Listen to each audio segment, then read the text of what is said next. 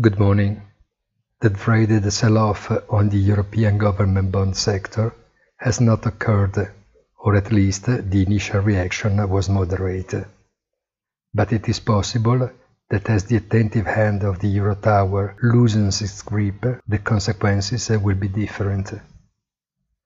Christine Lagarde has often hidden behind the rereading of the press release, but in the end, it is clear that the beginning of the effective normalization, official interest rates hike or three incidentally, will take place only in a month or more, July 22nd, and smoothly, a modest quarter of a percentage point.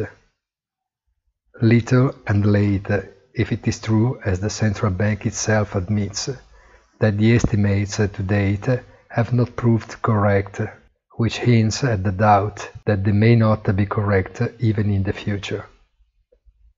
It may be, however, that the market is satisfied with these explanations, and perhaps with the veiled promise that once two asset purchase programs are definitely closed, a brand new one can start if necessary, with a greener acronym perhaps, but the substance does not change.